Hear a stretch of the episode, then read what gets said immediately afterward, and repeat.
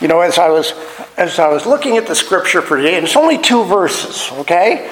And I'm looking at it and I'm I say, well, that's not right. I don't like that. Well, once again, we have a small translation problem between various versions, including the ESV, which is not quite clear on what we're doing.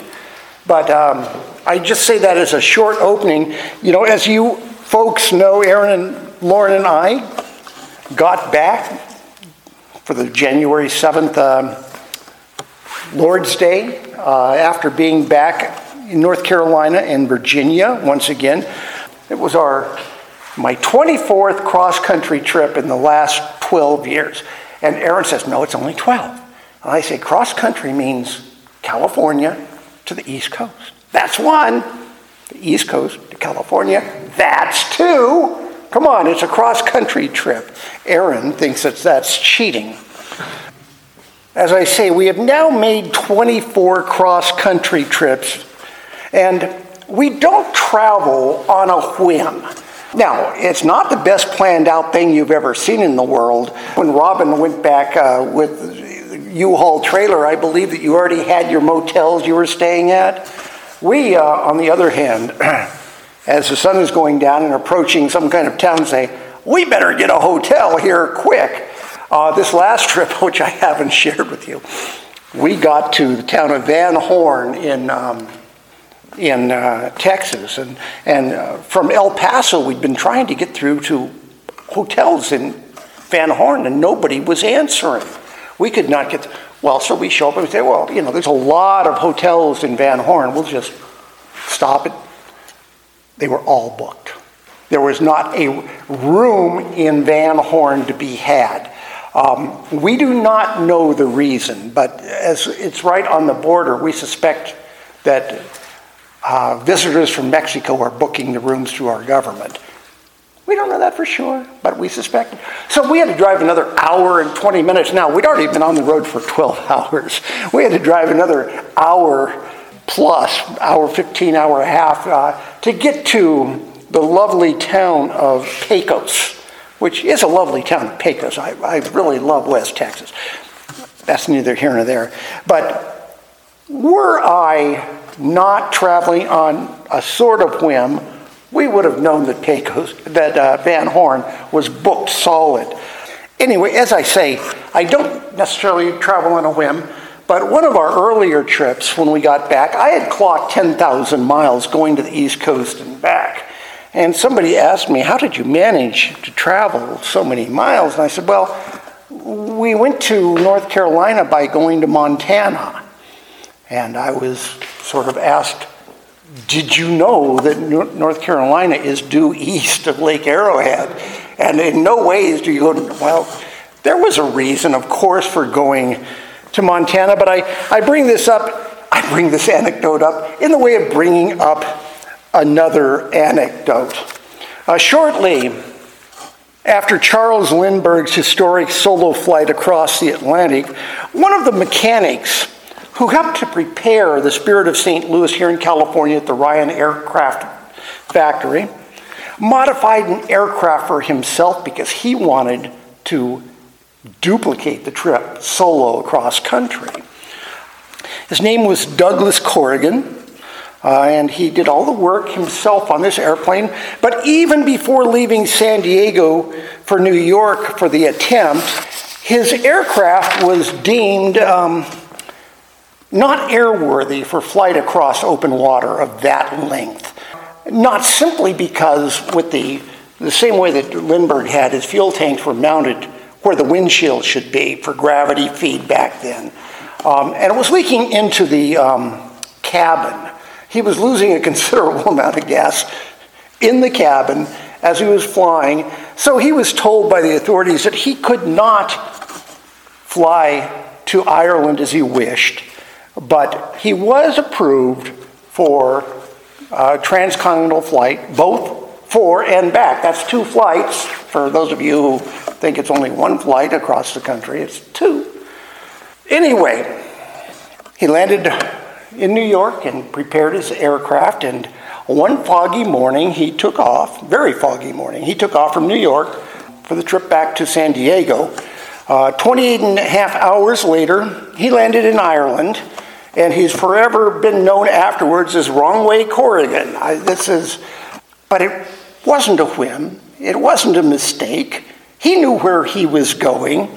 So, with the two verses we're looking at today, the first thing that I saw was I do have a sense of direction, okay? I sort of know where things lay. Last week, just to, to bring us up to speed, we were talking about the seven sons of Sceva, the uh, itinerant exorcists. So I'll, I'll catch you up before we go into today's finishing verses of this little section. Seven sons of a Jewish high priest named Sceva were doing this. They were exorcising people in the name of Paul. But the evil spirit answered them Jesus I know, and Paul I recognize, but who are you? And the man in whom was the evil spirit leaped on them, mastered all of them, and overpowered them so that they fled out of that house naked and wounded. And this became known to all the residents of Ephesus, both Jews and Greeks. And fear fell upon all, and the name of the Lord Jesus was extolled. Also, many of those who were now believers came, confessing and divulging their practices. And a number of those who had practiced magic arts brought their books together and burned them in the sight of all, and they counted the value of them and found it came to 50,000 pieces of silver. And then it, there's just a little tag here uh, verses 20 and 21. Now, after these events, Paul resolved in the Spirit to pass through Macedonia and Achaia and go to Jerusalem, saying, After I've been there, I must also see Rome. And having sent into Macedonia two of his helpers, Timothy and Erastus, he himself stayed in Asia for a while. Now, these are a couple verses that it looks like it's just a throwaway. But verse 21a's translation is what got my attention. It says, Now, after these events, Paul resolved in the Spirit to pass through Macedonia and Achaia and go to Jerusalem. Now, anytime that we've seen he's going to pass through an area before, you're passing through on your way somewhere. But this construction leads one to think that on his way back to Jerusalem, Paul would pass through Achaia Macedonia. But as I'm thinking about it, looking at it, I'm saying, no, he's in Turkey. He's now going to go through Greece. Greece is the exact opposite way of Jerusalem. It is nowhere near on the way to Jerusalem. Another problem with the language of this phrase, verse is Paul resolved in the Spirit. And nobody can say for certain, and we'll be looking at that just briefly, if it's talking about the Holy Spirit or just Paul decided to go because the construction is the same. The Aramaic Bible in plain English, now that sounds like an oxymoron to me that it's the Aramaic Bible in plain English, but they say it this way. But when these things were done, Paulus set in his mind to journey in all Macedonia and in Achaia and to go to Jerusalem. And he said, When I have gone there, I must also see Rome. That's a little bit clearer. He set in his mind to journey in all Macedonia and Achaia and to go to Jerusalem. The King James Bible puts it this way After these things were ended, Paul purposed in the Spirit with a small s, okay, so they're going the same way that the Aramaic Bible did. So Paul purposed in the Spirit when he had passed through Macedonia and Achaia to go to Jerusalem and saying, I have been there. I must also, after I have been there, I must also see Rome. Uh, I must also see Rome. So Small s again here, and oddly enough, the New King James Version uses a large s on this. Now, this is not an important point, except to point out to you once again that sometimes these words, nobody actually knows what they mean. Because there is no doubt, however you want to take this, that the Apostle Paul was filled with the Holy Spirit who was directing his life in every way. So whether he had decided in his own mind, as the Aramaic Bible says, to go through Greece and into Jerusalem, or if the Spirit was directing him, all in all it would come out the same because if Paul had purposed in his own mind, as uh, one of the verses say, he would have gone to the uh, God in prayer, and the Holy Spirit would have directed him. And once again, Debbie, for this verse, the New Living Translation has one of the clearer translations, just once again, which says, Afterward, Paul felt compelled by the Spirit to go, to go over to Macedonia and Achaia before going to Jerusalem. And after that, he said, I must go to Rome. Still, we do not know which spirit it was, but it really does not matter. Now, the upshot of this is that going to the churches of Macedonia and Achaia was not because they were on the way to Jerusalem, but instead planned for a dual purpose, and it was planned very carefully. And that dual purpose, Luke does not provide for us in Acts at all. And for that, we have to go to uh, the Apostle Paul, who writes in both first and second letters to the uh, church in Corinth, which of course we know is first and second Corinthians, which he wrote during this exact time in Ephesus. And in these letters, he spoke of his reason for this trip through Greece. For 1 Corinthians 16 1 through 4 says, Now, concerning the collection for the saints, as I directed the churches of Galatia, so you also are to do. On the first day of every week, each of you is to put something aside and store it up as he may prosper, so that there will be no collecting when I come. And when I arrive, I will send those whom you accredit by letter to carry your gift to Jerusalem. If it seems advisable that I should go also, they will accompany, will accompany me. Well, he had to, decided that he would go to Jerusalem, and it's a touchy thing whether he would or not, because he was not on particularly good terms with first the Jews of Jerusalem or with the church elders in Jerusalem. However, the original church, the church in Jerusalem, had suffered greatly. There were a series of droughts in the uh, late 40s AD, one particularly in Egypt. Egypt was the breadbasket of the Roman Empire, and a drought there hurt Judea especially. They say it also probably would have affected Achaia and Macedonia, but these were trading societies uh, with, with much commerce in them as opposed to Jerusalem.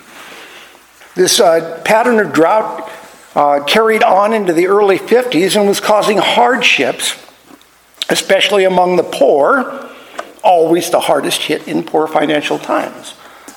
The churches of Achaia and Macedonia were not affected by this drought, and also, as some of the richest areas in Greece, they were able to afford to help out the church in Jerusalem. So Paul sought donations from those churches, imploring, imploring them in 2 Corinthians 9 1 through 9.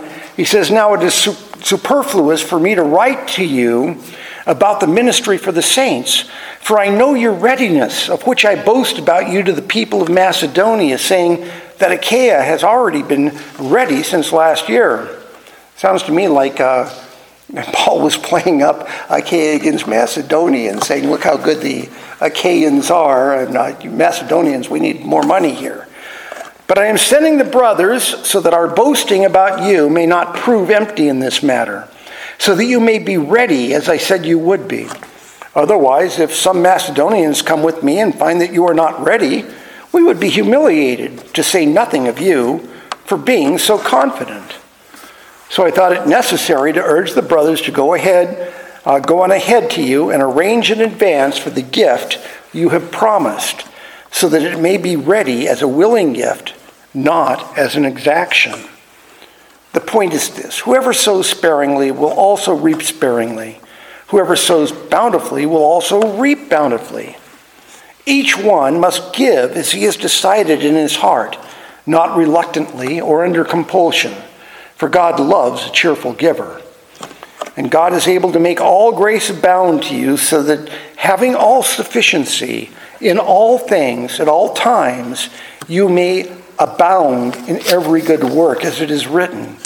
He has distributed freely, He has given to the poor. His righteousness endures forever.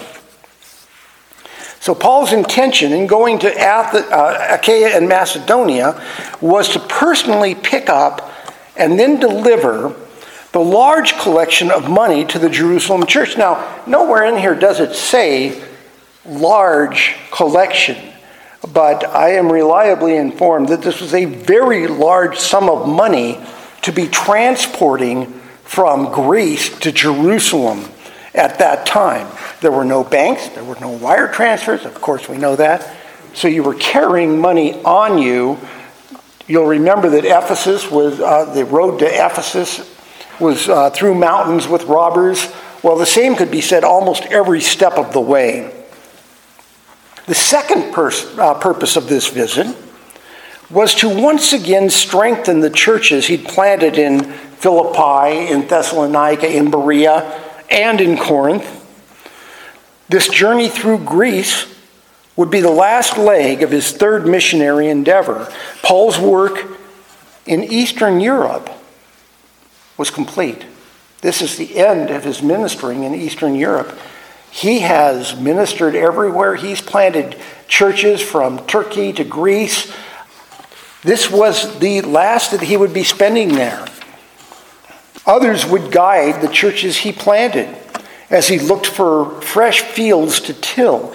As Paul wrote to the Christians in Rome, he had accomplished his mission. Romans 15 15 through 24 says, and he wrote this, he wrote Romans sort of as an introduction to who he was. He did not know the Romans. He knew Aquila and Priscilla, who may have been back there by then. We do not know this.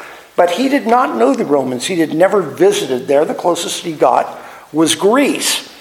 And this is sort of an uh, introduction to who he is, among other teaching points of this letter. But he says, Romans 15, 15 through 24, he says, But on some points I have written to you very boldly by way of reminder, because of the grace given to me by God to be a minister of Christ Jesus to the Gentiles in the priestly service of the gospel of God, so that the offering of the Gentiles may be acceptable, sanctified by the Holy Spirit.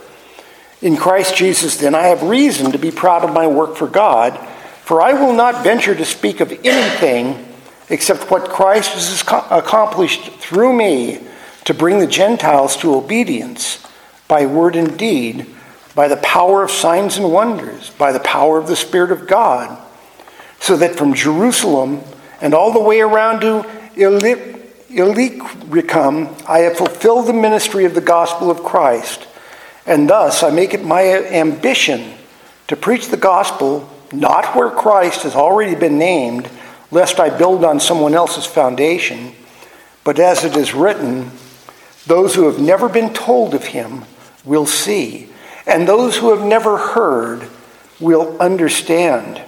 Having been planting churches ever westward for the last 15 years or so, he was looking forward to journeying not only further west, but visiting the center of the Roman Empire, the city of Rome itself. Romans 15 continues with Paul's planning of his next journey, where he says, But now, since I no longer have any room for work in these regions, which just simply means because I have finished uh, going through Asia Minor and Greece, and since I have longed for many years to come to you, I hope to see you in passing as I go to Spain, and to be helped on my journey there by you once I have enjoyed your company for a while. At present, however, I am going to Jerusalem, bringing aid to the saints. Spain was, of course, as it is now, on the very western edge of Europe, hasn't moved. And the far end of the empire. Um, some of the greatest intellects, I have introduced you to Seneca the Younger and Seneca the Elder before, were from Spain. Great intellects, great philosophers, but it was completely untouched by Christianity. Paul saw this as a fertile field for his work.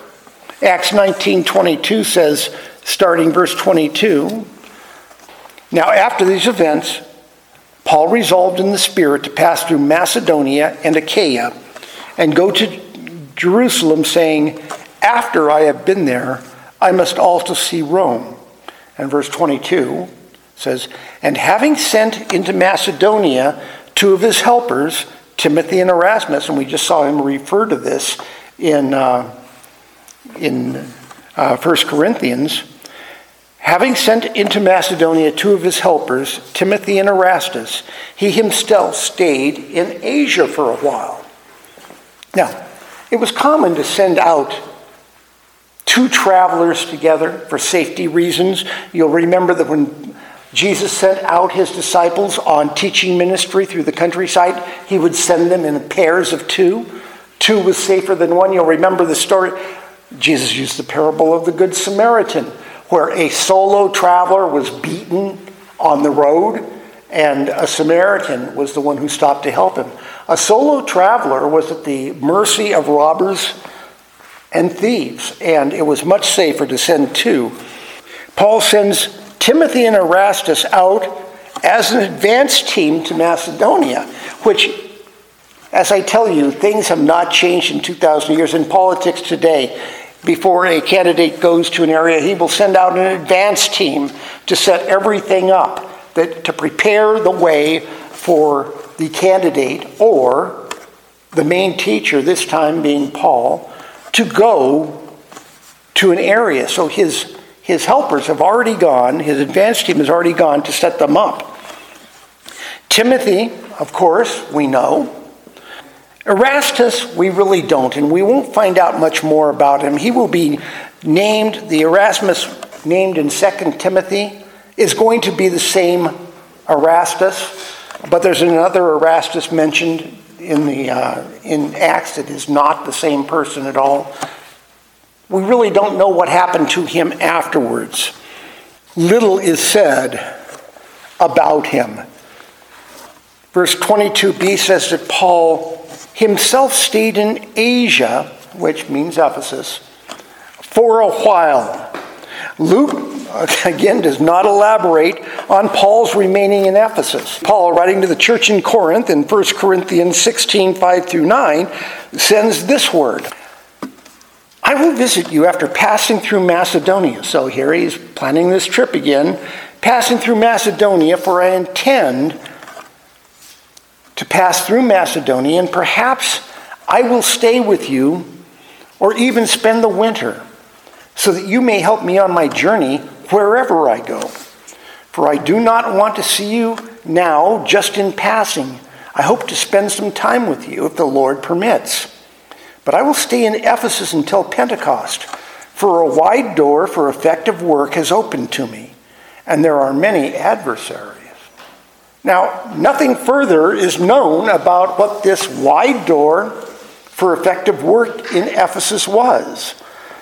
But while Paul was in, detained uh, in Asia Minor, he urged the Corinthians in regard to his advance team, picking up at verse 10 when Timothy comes, see that you put him at ease among you, for he is doing the work of the Lord as I am. So let no one despise him. Help him on his way in peace, that he may return to me, for I am expecting him with the brothers. Note that uh, Paul's meticulous planning of his next missionary travels, though directed by the Holy Spirit, he did not travel by the whim of the moment. even planning travel through cities he was thoroughly familiar with, cities to which he spent significant time planting churches. He sent his advance team of Erasmus and Timothy, and then took the additional step of writing to advise how Timothy was to be received by that church. As far as Paul could arrange it, his travel plans were set. Now, he does say here that whichever way I go, I think he was still, when he's sending out these his letters to the Corinthians, he still doesn't know if he's going to take the uh, collection personally to Jerusalem or travel on to Rome and then to Spain. He knew his return to Jerusalem would be dangerous. The Jews of the city saw him as a betrayer of Judaism uh, when he came back after after persecuting Christians and uh, going to Damascus, he comes back as the biggest advocate uh, Christianity has. The Jewish Christians, particularly the ones he called the circumcision party, who may have entailed some of the leaders of the Jerusalem church, uh, objected to his Judaism unencumbered outreach to the Gentile nations. By that I mean, he went to the Gentile nations. He said, No, you don't have to become Jews first. And remember that when he got back, there was a big to do in the church in Syrian Antioch where, where people came and said, No, you, you've got to become um, Jews first. And, and Paul and a group from the church went down to Jerusalem. And though it doesn't look in Scripture as it was a big uproar, it was a big uproar and it was actually dangerous for Paul to go back. The collection he was going to deliver to the needy was a large collection, as I said, dangerous to be carrying, and it was symbolically important because it was from these new Gentile churches of Greece to the original church in Jerusalem. And the point was to show a unity in Christianity at this point, at this very important point, with the outreach to the Gentiles and with the Jews. I'm told that there were not many churches in Israel. There were more churches in pagan lands than there were in Israel. And by bringing this offering from the Gentile churches, it was to smooth over, uh, to show the Hebrew church that the Gentiles considered themselves connected to the Hebrew church. So this was an important undertaking. He was also afraid, Paul was, and I think that this was probably the main reason that he took the uh, uh, collection, was that he was afraid they would reject it. That, and that would cause more of a schism in the church than if they hadn't sent the collection in the first place. If the Jerusalem church said, We don't need your money, these aren't Christians. We're not taking this. It might have fractured the church completely forever. As I said, he only hoped they would accept this gesture on behalf of the Greek and Asian churches and that Christian unity would be strengthened. You know, all of us have a plan for how we wish things to go, whether as small a thing as a cross country trip, or as large a thing as our life. I mean, we all make our plans, do we not? I don't think any of us live our lives flippantly. I did not head for Montana on my way to North Carolina on a whim, of course. We went to close up Neil's house when he was going to take a nice warm vacation in the Mid East, so as, as we put it at the time. Uh, Wrongway Corrigan did not accidentally fly east in fog to Ireland or on a whim, but had confided to friends before he left of his intended de- uh, destination. And yet, to the end of his life, he maintained he just got lost. To the end of his life, he continued the ruse. So it was with Paul. Going to Greece was not a whim. He went to strengthen the churches and received the collection for the Hebrew church, then to Jerusalem. Then he was planning on to Spain, which he dearly wanted to see. In our lives as Christians, as it was with Paul, We make our plans, and God directs our steps. Sometimes we end up where we wish to go. Sometimes, as with Paul, the road ends in Rome. People, because the story ends before Paul loses his life in Rome, some scholars wish to think that he made it to Spain before he was martyred. That's a nice story. Wouldn't it be nice if Paul got to see Spain like he wanted to? I doubt that happened. I think that his, his journey ended in Rome, that, uh, that he was martyred, and that he, and I know that then he joined Jesus in heaven. He wished to go further, and it stopped in Rome. Let's just hope that as we journey through this life, we lean on God to guide our steps and be satisfied when our journey ends. Let's close in prayer.